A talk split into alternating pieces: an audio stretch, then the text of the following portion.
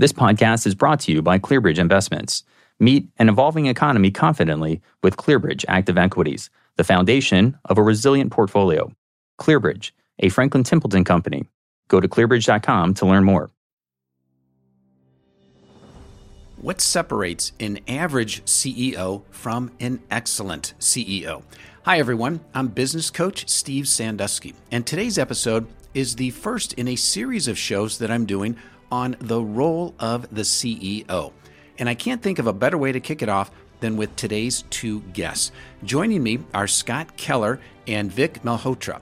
Scott and Vic are longtime senior partners at McKinsey and Company. Scott co-leads the firm's global C E O Excellence service line and is the author of six books, including the bestseller Beyond Performance. Vic is the longest tenured member of the firm. He served on its board of directors for thirteen years, its operating committee for six, its senior partner committee for five years, and he has spent many years counseling C E Os and boards. Scott and Vic, along with Carolyn Dewar, are the co-authors of an important new book called C E O Excellence. Through a rigorous process, Scott, Vic, and Carolyn, along with the team at McKinsey and Company, identified two hundred of the best C E Os of the twenty-first century. And then they spent a year interviewing sixty-seven of them, including Jamie Dimon at J P Morgan, Satya Nadella at Microsoft, Reed Hastings at Netflix, Mary Barra at General Motors, Marilyn Hewson at Lockheed Martin, and Hubert Jolie at Best Buy. During their research, they identified six key responsibilities of the C E O role. But the real insight from their research came when they discovered that what separates the excellent C E Os from the average C E Os is the mindset that the excellent C E Os bring to bear on the six key responsibilities.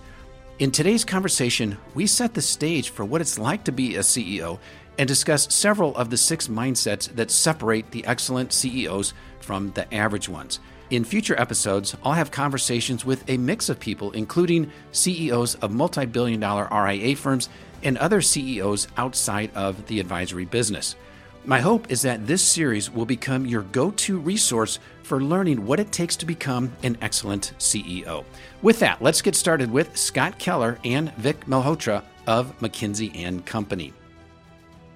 You start off with the six key responsibilities that you have identified in terms of the C E O role, but then you also talk about the mindsets that are associated with those six key responsibilities. So I'd love for you to talk about why mindsets and why you think maybe that is a key differentiation between average C E Os and the excellent C E Os. Maybe it's worth defining what we mean by mindset. So a mindset is sort of a set of beliefs or assumptions that color one's perception and predispose them to behave in a certain manner. So what that means is from a certain mindset stems many behaviors. An example would be, you know, many people go through life feeling like I should live by the golden rule. And the golden rule is treat others the way you want to be treated. And that seems great. There's another group of people who go through life with a different mindset. And that mindset is the platinum rule. The platinum rule says I'm going to treat others the way they want to be treated. And when you enter into a relationship with someone, if you're going golden rule, you're making a lot of assumptions about what someone else thinks, wants, prefers, et cetera. You enter into it with more of the platinum rule mindset, and you have a completely different sort of empathy, listening, patience, et cetera. A thousand behaviors are different because of a single mindset. And when we thought of the C E O role, the C E O role, as you rightly pointed out, we tried to get it to its sort of irreducible core of what is the role.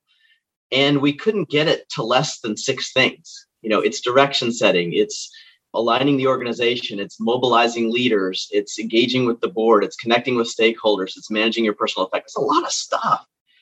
And so were we to write about all of the behaviors we observe, it's far less helpful because you'd be playing whack-a-mole on a thousand behaviors that you see these C E Os do. But if you go to that root cause, what's the mindset with which they approach these different parts of the role?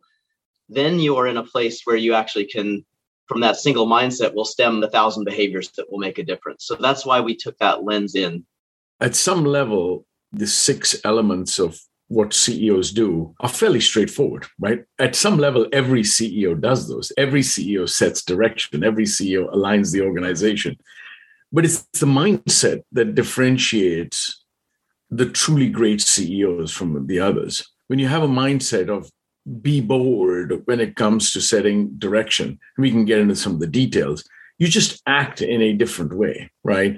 As we talk through each of these, you'll see that the mindset aligned with each one of these six elements that, that we think are the irreducible core of what a C E O does. That's what then dictates what allows them to be really great and differentiate themselves from others in their industry and others more broadly across the C E O landscape. Now, did you find, or is there a way to determine if these C E Os ended up getting promoted into the C E O role because they had these mindsets and they were successful throughout their career because they had these mindsets? Or was it they got into the C E O role and they accentuated these, these mindsets that they already had, sort of a chicken and egg thing, or any thoughts on that? I think inherently, a few of the dimensions, they absolutely had the mindsets. When it comes to setting direction, they'd always been bold. These were folks who were bold, took the risks, made the balanced judgments around where can we really step forward and recognize we're going to take some risk while doing so, and how do we manage through that. When it comes to some, you, you'll see everything around aligning the organization, where we talk about treating the The soft stuff like the hard stuff. It really means that you measure it and you manage against it. They'd always done that. There are certain other mindsets where, you know, I think they kind of had to come to it as a C E O. So this notion of how do you really engage directors to help you rather than what many C E Os do, which is keep your board of directors at an arm's length. Uh, you know, that's something I think they didn't inherently know about till they got there. But once they got there, they quickly discovered that. The same thing with external stakeholders. I think till you're in the seat, some of the elements we talk about and some of the mindsets we talk about with the board, with connecting to external stakeholders, or even your personal operating model, some of those are things that I think happened once they got to the seat, but they happened pretty quickly. They learned those pieces pretty quickly and adapted to them pretty quickly. I might just add to emphasize part of Vic's point that the role itself, and this came through in the, the interviews and all of our research, is actually quite different than any other role that one would have had on the way up. So while Vic is absolutely correct, and there's some of these traits that you've honed over time and some mindsets that you've created, in this context, you know, imagine a world where you literally have no peers. You have maybe twelve bosses, all of which work part-time. You're fully accountable for every single thing that happens in your organization. There's complete information asymmetry, which is no one who you report to sees what you see, and no one who reports to you see what you see. And it's quite a lonely, different place to be. And that's where I think some of this is, you know, like riding a bike in a sense, where it's until you're up there trying to ride, then you then it's like, okay, how do I think about this? How do I work it? So there is a whole portion of it. I think Vic pointed out a lot of what those pieces are that that really are things you can't really prepare for, to be honest. But the good news is you, you can read a book about riding a bike and be safer when you get on it, even if you haven't ridden it yet, you know, than otherwise. So we do think the book has worth in that way, even though it's not letting people ride the bike per se. And in the book, you mentioned that approximately fifty percent of the C E Os, after they got in the job, they said, well, this isn't what I expected it was going to be.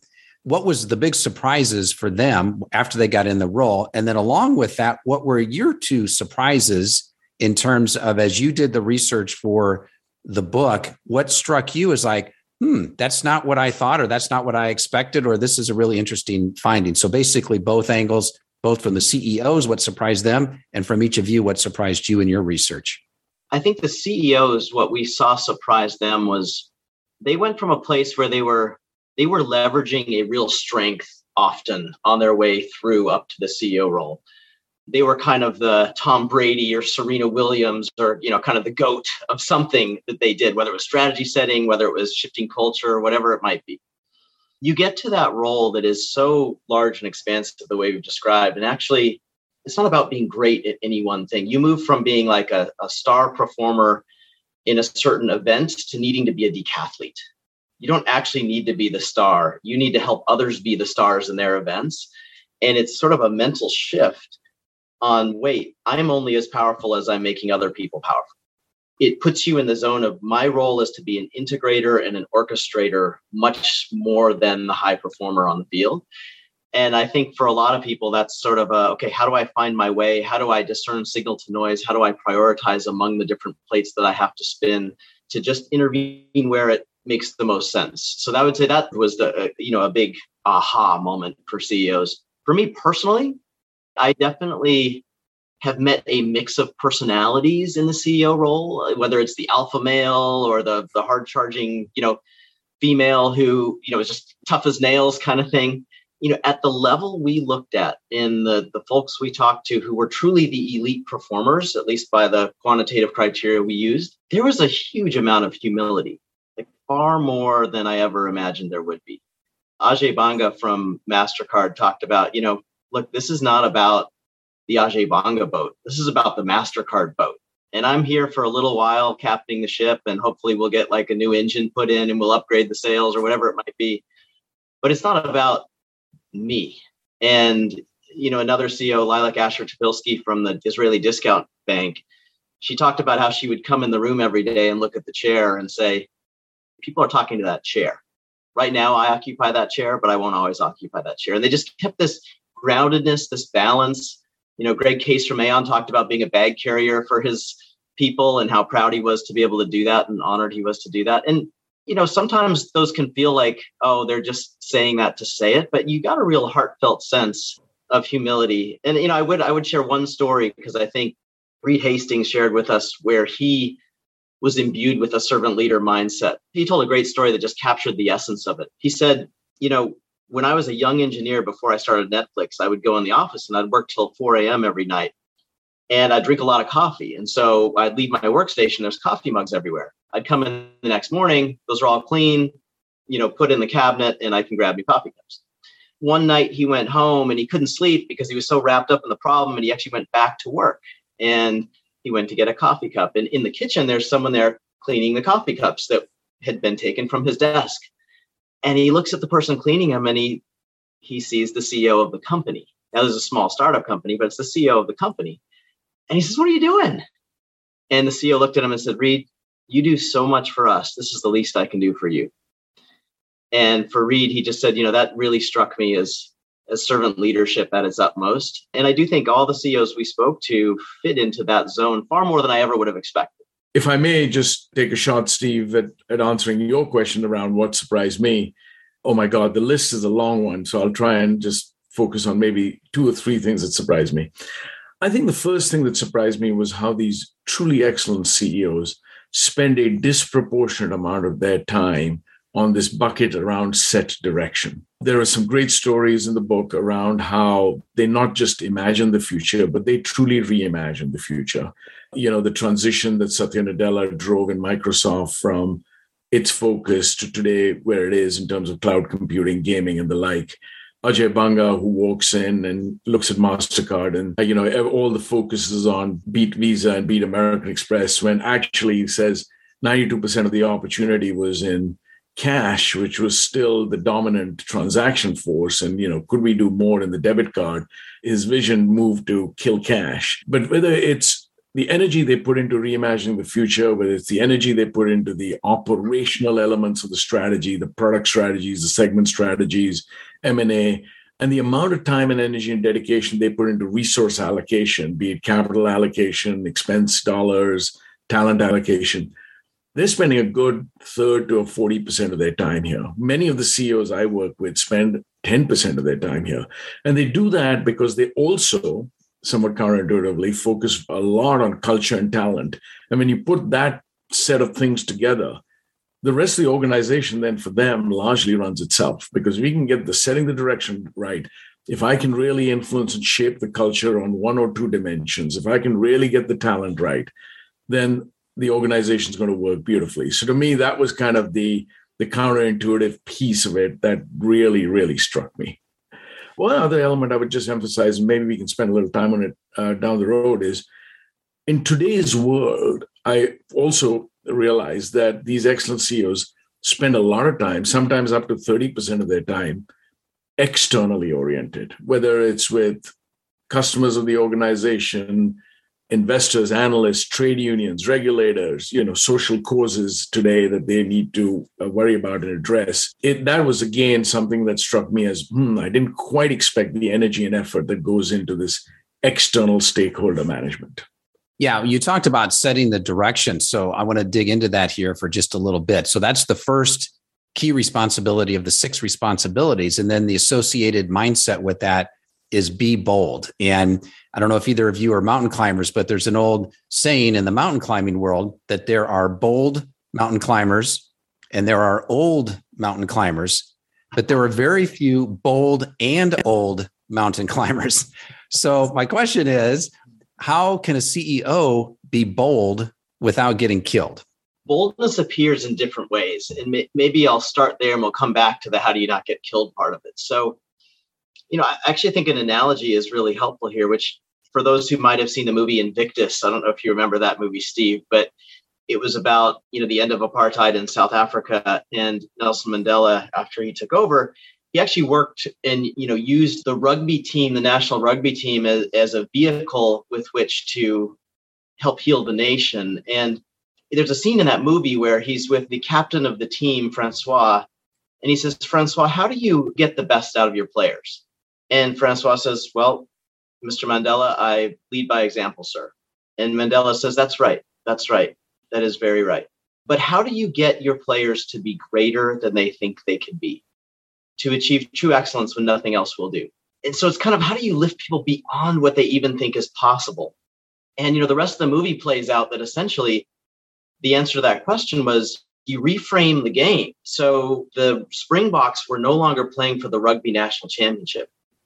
They were playing to unify a nation, and they ended up winning. And would they have won otherwise? Who knows, right? But they were certainly big underdogs. And by reframing what was possible, that's a big, bold move.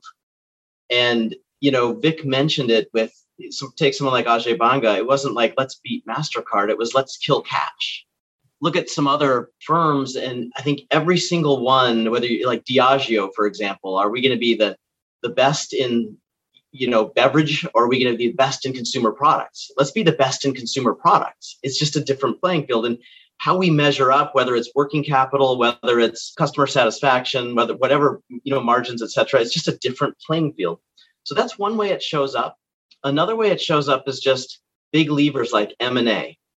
You know, bold leaders are going to do M and A at a level which probably thirty percent of your revenues are going to come from inorganic acquisitions over ten years. That's sort of a threshold for boldness based on our research. CapEx, you know, you're going to be investing one point seven times your industry median if you're bold in the CapEx space, in the investment space. Productivity, you're going to get twenty-five percent more productivity improvement than industry median. And, you know, differentiation, you're going to get thirty percent more, you know, gross margin than your peers. And so these are all things in resource reallocations. There's these boldness thresholds on levers you're going to take. And what we've seen is, you know, the probability of any one firm jumping into the top quintile of performance during a C E O's tenure relative to peers, it's about one in twenty-four. And so it's a low probability. If you want to beat those odds, you're going to need to make some bold moves. And, you know, you've got four times the probability of beating those odds if you make three or more bold moves of the types of moves I just described.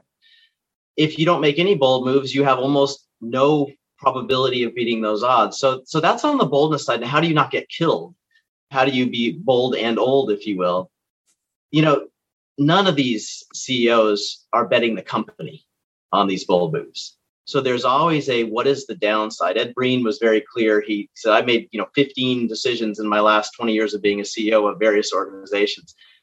And they were all big and bold decisions that mattered, but I always looked at the downside, and I was never going to bet the whole company on this. So it's not that they're they're reckless or they're not risk managing focused, but they're certainly not risk avoiding. There's a, a mindset of fortune favors the bold, not a mindset of discretion is the better part of valor.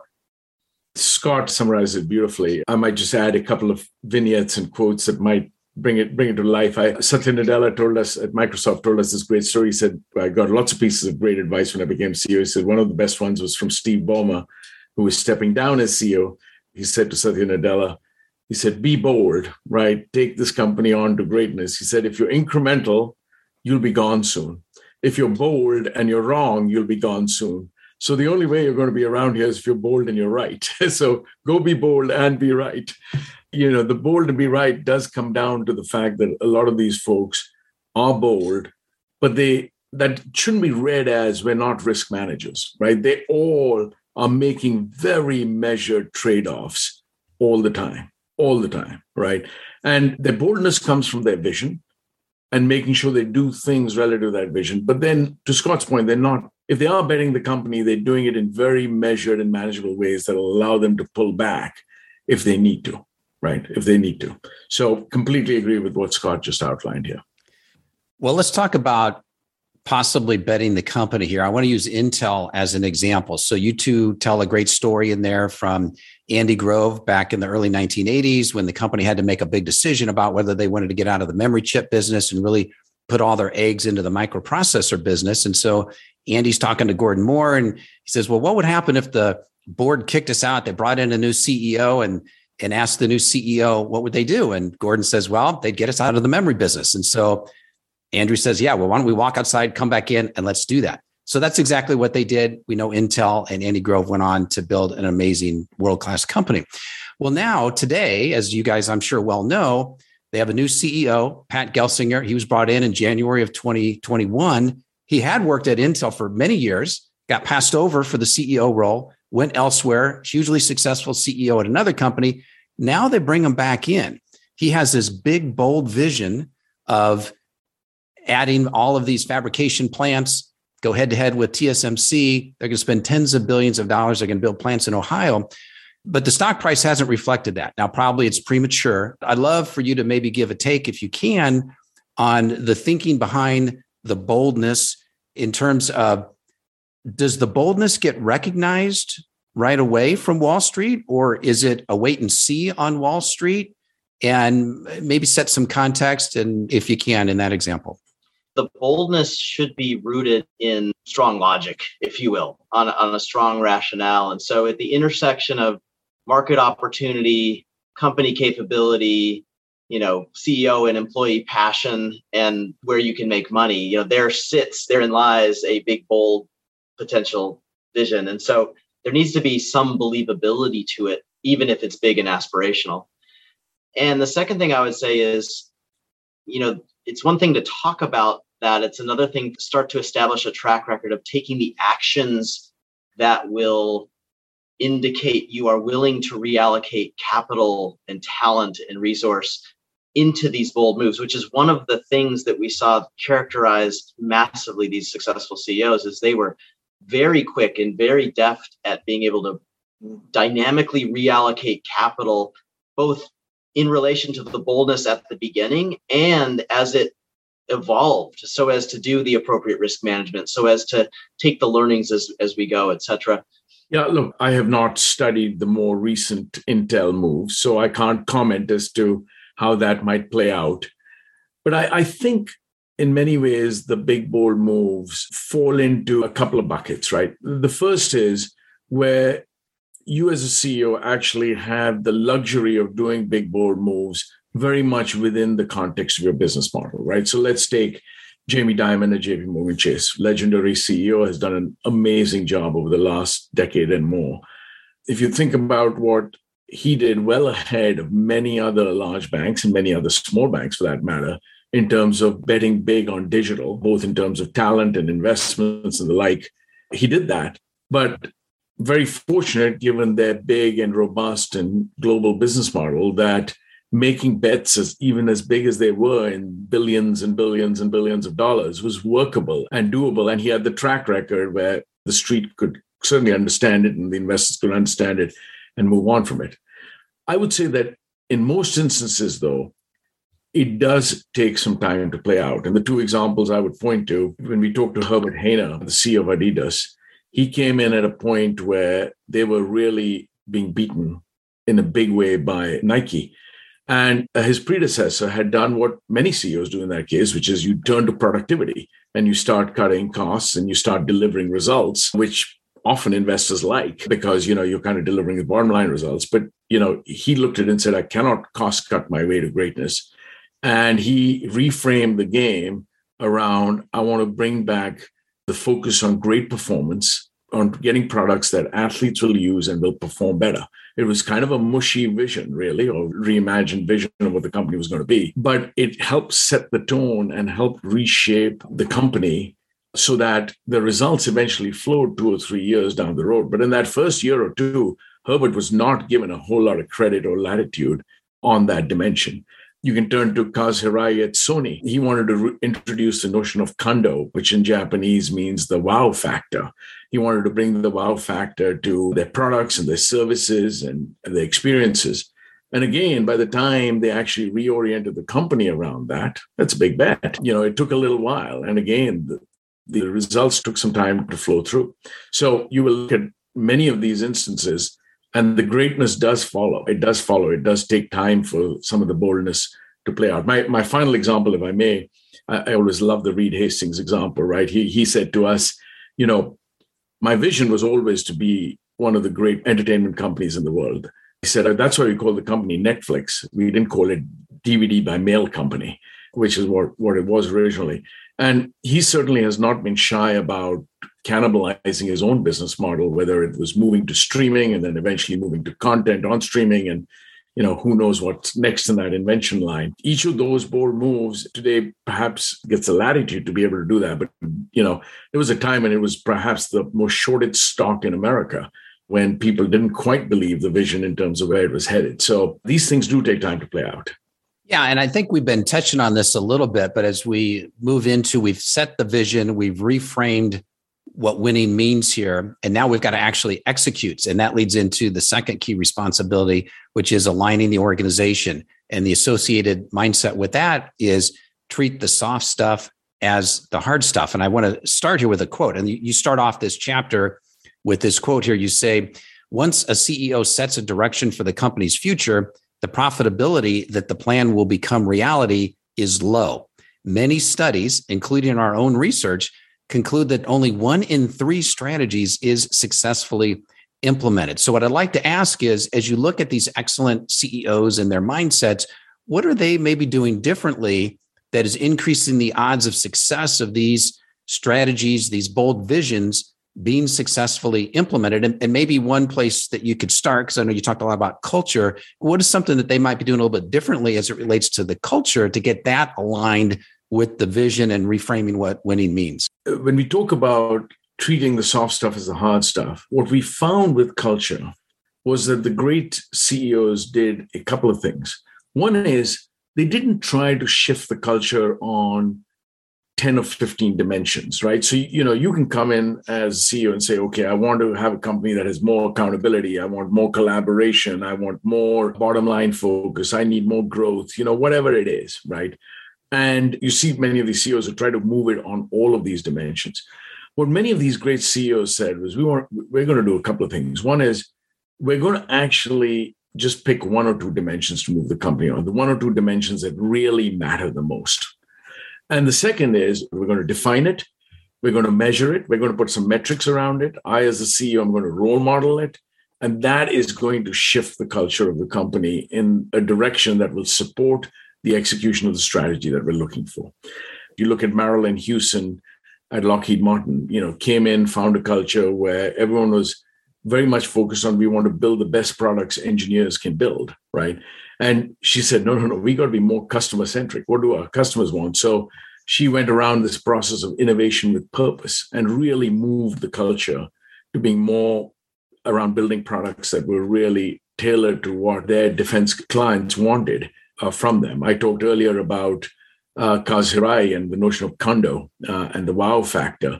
You know, for three years, Kaz Hirai walked around just preaching kando, talking kando, measuring kando, all of that good stuff.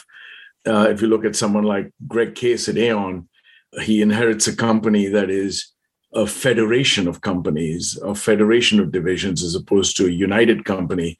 He came up with this notion of Aon United, and that is what he focused in on. Uh, he even went as far as going to the, one of the world's most famous soccer clubs, Manchester United, and putting their brand and becoming the sponsors of Manchester United, played right into the Aon United brand that he was trying to build internally and externally. So you get these C E Os who really focus in on one or two dimensions, typically one dimension of culture, very aligned to their strategy, and they they shift it quite dramatically. You know, it's not over a short period of time, but over a two, three, four, five-year period of time, they shift the culture to really support the strategy and therefore the execution of the strategy. Yeah. And Steve, I would just add back to the, I think, Vic, you described it extremely well on culture, back to that kind of meta mindset. You know, e- even if we go to like an Einstein quote, which is not everything that counts can be counted and not everything that can be counted counts. You know, that's a that's quite an interesting quote. And it essentially says that the soft stuff, even though you can't count it quite as readily, is really important. And I think most C E Os, even those who aren't the highest performing, sort of get that notion. But the C E Os we talk to actually would sort of take issue a little bit with institutional culture application of that quote. They would say, no, no, no, you can count it. You can manage it and you can measure the soft stuff just as rigorously as the hard stuff. And in fact, because that's not easy to do, that's a competitive advantage. And if we can get that right, that's going to be a real driver of our success.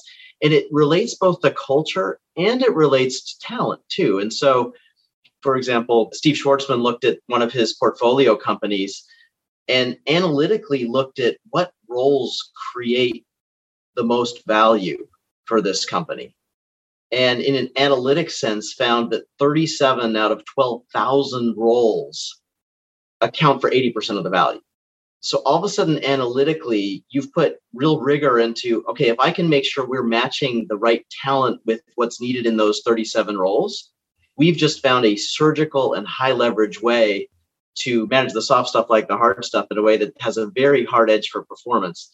And so we saw that mentality. You know, it also applied to organization designs, which was, are we being methodical about where we want to be agile and where we want to keep stability? And so it shows up not just in culture, but also in talent, also in org design. And it is this idea that says we can measure and manage the soft stuff with the same degree of rigor and discipline as the hard stuff.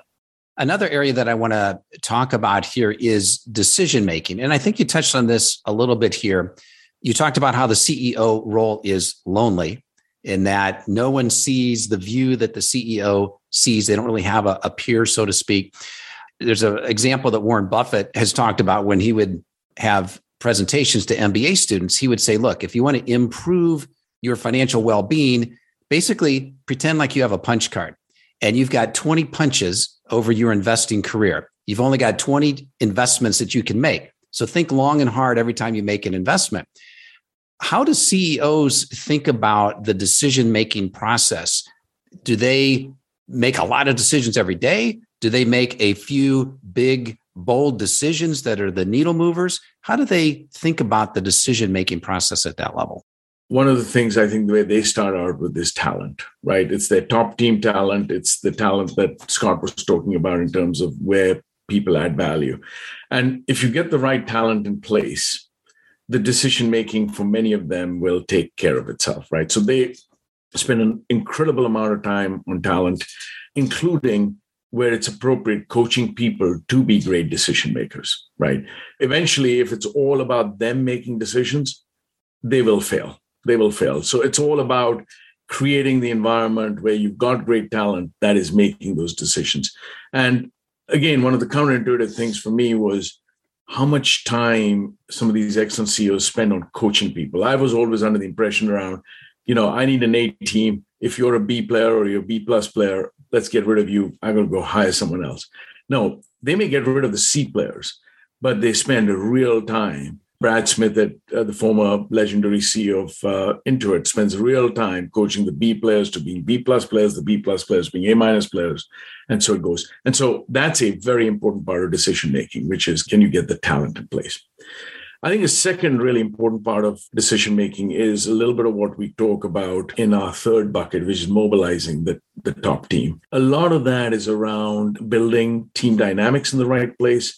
If you look at some of the stories in the book about Gail Kelly at Westpac and you look at Lilach Asher-Topilsky at Israeli Discount Bank, what they put into, the energy they put into in terms of building alignment in their top team was just amazing, which of course then leads to you know, great decision making, because they've argued about things, they've debated things, they've aligned on things. But once they're aligned, you know, they can move with great agility around actually making decisions.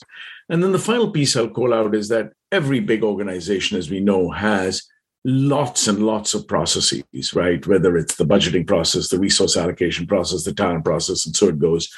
But I will say that I was quite intrigued by the fact that most of these C E Os had a signature process that they really anchored in on as a way to get decisions really made in the organization. So Shantanu Narayanan at Adobe has really built an amazing bottoms-up innovation process that really helps drive innovation decisions within the company. Jamie Dimon at J P Morgan Chase uses the resource allocation process and then a lot of agility around resource redeployment, which is kind of built into the process in terms of getting decisions made at J P Morgan Chase. So each of them has a signature process or two that they really rely on to help push the organization from a decision-making process in directions that they'd, they'd be excited about. I'd love to segue here a little bit. I think we've touched on three of the six key responsibilities and the associated mindsets. I'm going to tease everybody. Go out and get the book and get the other three and get all the detail behind the three that we've talked about. But I want to talk about some other items here that I think will be really pertinent to the audience. And one is this idea of growing into the C E O role. We take someone like a Fred Smith at FedEx. Here's a guy that founds the company, and he's able to grow where he's still leading the company after several decades, a multi-billion dollar international company. What advice do you have, maybe based on the book and obviously based on your decades of research, for someone who might be the founder of the company that also wants to continue to be the C E O after it's growing to ten million, one hundred million, billion dollars? What are maybe one or two or three things that they should be keeping in mind as they evolve into that role? One thing that the C E Os, it goes with humility that we talked about earlier, is they tend to be continuous learners, right? And I think those who survive in the way you just described are out there externally learning what other people are doing, learning what the trends are, and also learning from peer C E Os, C E Os who might have led in more mature, you know, environments, larger company environments as they grow. And so there's this openness to learning and growing and outreach that happens. You know, Brad Smith talked about how he would spend time every quarter and he would go visit and literally shadow other C E Os of big tech firms. And he would come back with Uncle Brad's book report where he would share it with his organization on, here's everything I learned from having shadowed, you know, the C E O of you name your favorite tech company here, kind of, you know, for a day type thing. And so I think that's a big part of having the nimbleness. I also would say there's C E Os who are purpose-built more for the initial ideation and build, and probably at some point should be handing over. So I think there's also just a self-awareness to know that, like, actually for me, I'm more of a ideas and, you know, early stage builder. And, and now for someone to institutionalize this, I do need to hand over the keys. Just building on that point, I think it'd be fair to say that the Fred Smiths and the Jeff Bezoses are the anomaly. Most founders, or Reed Hastings for that matter, are anomalies here. Most founders do get to that point where they realize that if this company is going to be successful, it's got to move to a new generation of leadership. And either they they step away with foresight and thoughtfulness, or they get to a point where, frankly, it can get a little ugly with the board that ends up getting them to move. By the way, Steve, I, there's a whole other book to be written by us on founders. They're a unique and amazing breed of leaders. And this book, it tends to focus a little bit more. We've got a couple of founders in there, but by and large, it tends to focus more on, you know, you're coming from either within the company or outside as opposed to the founder community. But I do think that there is an amazing set of skills and techniques that Scott was alluding to that founders bring in. So there is a book to come on that, I promise you. Well, I hope that you write it, and I would love to have you back on the podcast and we can talk about that, because that will be a fabulous book as well. I'd love to segue here a little bit. I suspect that neither one of you grew up wanting to be a counselor to some of the most successful C E Os in the world, yet here you are. You are counselors and confidants to some of the most successful C E Os in the world. And so I'd love to hear from each of you. And, and Scott, maybe we'll start with you first. How did you end up in this role? Yeah, Steve, thanks for asking. And I would say it's been a winding road to a very vague light on a hill is the way I would describe it in a nutshell. And what I mean by that is you know, I think like most people, I've always wanted to end up in a role where I was helping in some way, shape, or form more people than myself. Had no idea what that meant when I started my career. I was an engineering undergrad, and then I did a lot of work in operations. I came to McKinsey, and I did a lot of work in strategy and operations here. And then I had a special needs son in two thousand two. So, you know, sort of early professional life. And that really changed my focus. I, I was exposed to the field of human potential. I was exposed to a lot of neuroscience. And for me, it became a real passion to see if we could bring that into the workplace somehow. And I became one of the leaders of our work in McKinsey on culture change. And that very quickly became, when do you need to change cultures is when you're often doing a larger performance transformation. So I became much more involved in large performance transformations. And then who does large performance transformations typically is a new leader coming into a new role, in particular, a new C E O. And that's what brought me more to the C E O realm.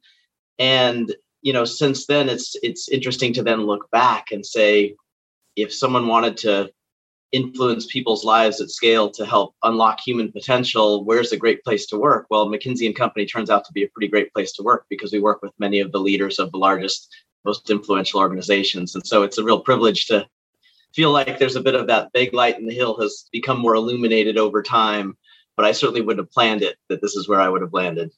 Vic, how about you? How did you land here? At a very early point in my career, I got enamored by this notion of helping others succeed. Obviously, at that time, it was somewhat younger folks within an organization, not the C E O, but the prize was always get to that point where you can actually help C E Os and the C-suite really shape institutions.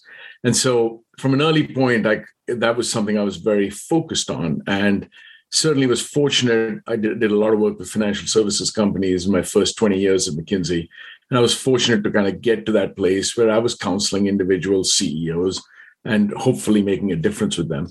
But the the fun part of it for me, the more broad-based part of it for me really started off in two thousand nine when I was uh, asked by our then managing partner, Dominic Barton, to lead our practice across the Americas.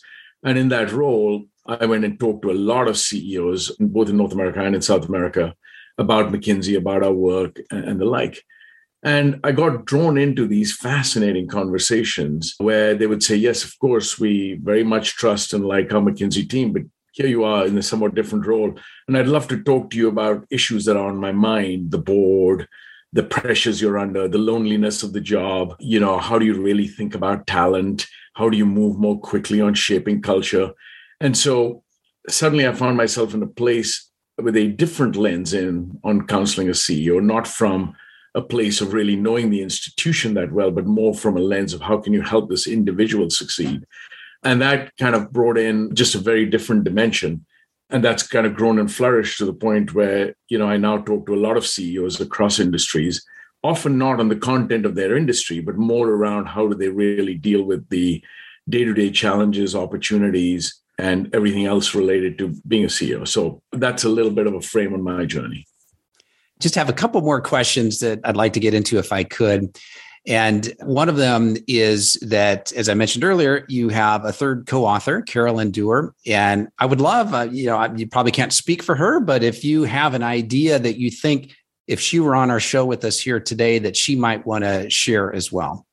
You know, been on a number of these with her, and whether it's a podcast or a webcast or whatever. And, you know, one point she always emphasizes, I think we might have touched on it already, is this notion of, of needing to be the integrator. And that at the end of the day, yes, we talk about six parts of the role and the mindset to be successful at each part. But there is this meta thought that cuts across, which is this notion of you need to integrate across all of these. And, and you know, an analogy we sometimes use to reflect that is part of why the role is is difficult is because each of the six responsibilities of the role need to be managed simultaneously. It's like a ship's captain. If you're sailing a ship, you need to tend to, you know, multiple things at once, whether it's the boat balance, the boat trim, the sail trim, the course made good, all those things. If anyone's into sailing, they know, but you're kind of constantly looking at the weather conditions and you're constantly thinking about, okay, I need to, you know, get the sail in a better position. And meanwhile, I need to make sure the boat isn't tipping. And I need to make sure that the tide as it's changed hasn't changed our course too much. And so that integrative skill set is something that I think she would emphasize even more than we have today, because we've kind of dove into each piece, which is also when you have to get the sale in the right position, you want to know how to do it. You want to know how to do it efficiently. So it's very important, but it is this integrative approach too that I think she would emphasize. I think the other piece Carolyn would emphasize is in one of the buckets that we've not touched upon, which is connecting to external stakeholders. Given everything that's happened in the world, whether it's E S G, whether it's social causes, whether it's the broader responsibilities that C E Os have to stakeholders that go well beyond their shareholders today, Carolyn would have told a number of great stories of C E Os who really stepped up to that challenge, understand their responsibilities in that realm, and indeed are configuring and reconfiguring their strategies and their organizational effectiveness to align against a lot of that. So that that is another area that's richly covered in the book and that Carolyn would certainly have spoken about. Excellent. All right. Well, I want to wrap up here with one more question, and it's somewhat of a random question. And that is that each of you, your senior partners, your senior leaders at McKinsey, you've studied, you work with, you counsel some of the greatest C E Os in the world. What is one thing, whether it's a behavior, whether it's a mindset, that each of you are now trying to apply, maybe even more than you have been up to this point in your roles at McKinsey and Company? The piece I've taken away is the energy that these C E Os put into the whole talent equation. You know, we at McKinsey consider ourselves and pride ourselves on being a talent-driven organization, a talent machine in many ways. Uh, we're fortunate to have grown lots and lots of leaders into C E Os outside of McKinsey. What I did learn from them was not just about identifying and, and knowing where great talent is, but they, to me, really un- reinforce just the importance of mentorship and apprenticeship and really making sure that you do that well every day on an ongoing basis across lots and lots of people. So it isn't just pick your favorite five people that you're mentoring, but your footprint can be pretty broad, as theirs is. And so to me, I, I just took away the obligation to continue to do that in even greater numbers and with greater energy and greater emphasis than perhaps I have done through my thirty-six year career at the firm. And Steve, for me, I would say I had similar ways to apply the mindsets to the work we do in our own firm, for sure. And I'm better equipped to counsel C E Os as a result of this work on each of the six, plus the integration across the six. But above all that, I think the diving into the C E O research has really underscored the importance of the role and the difficulty of the role in a way that I hadn't fully appreciated before. And so importance of the role, for example, you know, top quintile companies create thirty times more economic value than the next three quintiles combined. The two hundred C E Os we identified as the highest performing C E Os, or at least among highest performing, they create in excess of their peers five trillion dollars of value during their ten years. That's the G D P of Japan, which is the third largest economy.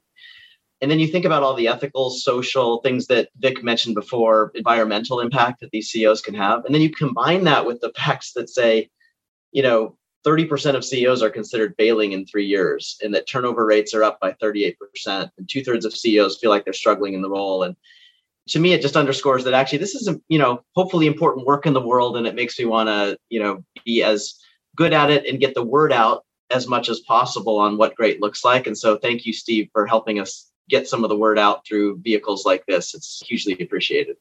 And Steve, if I may just make one final point to uh, just build on what Scott just said.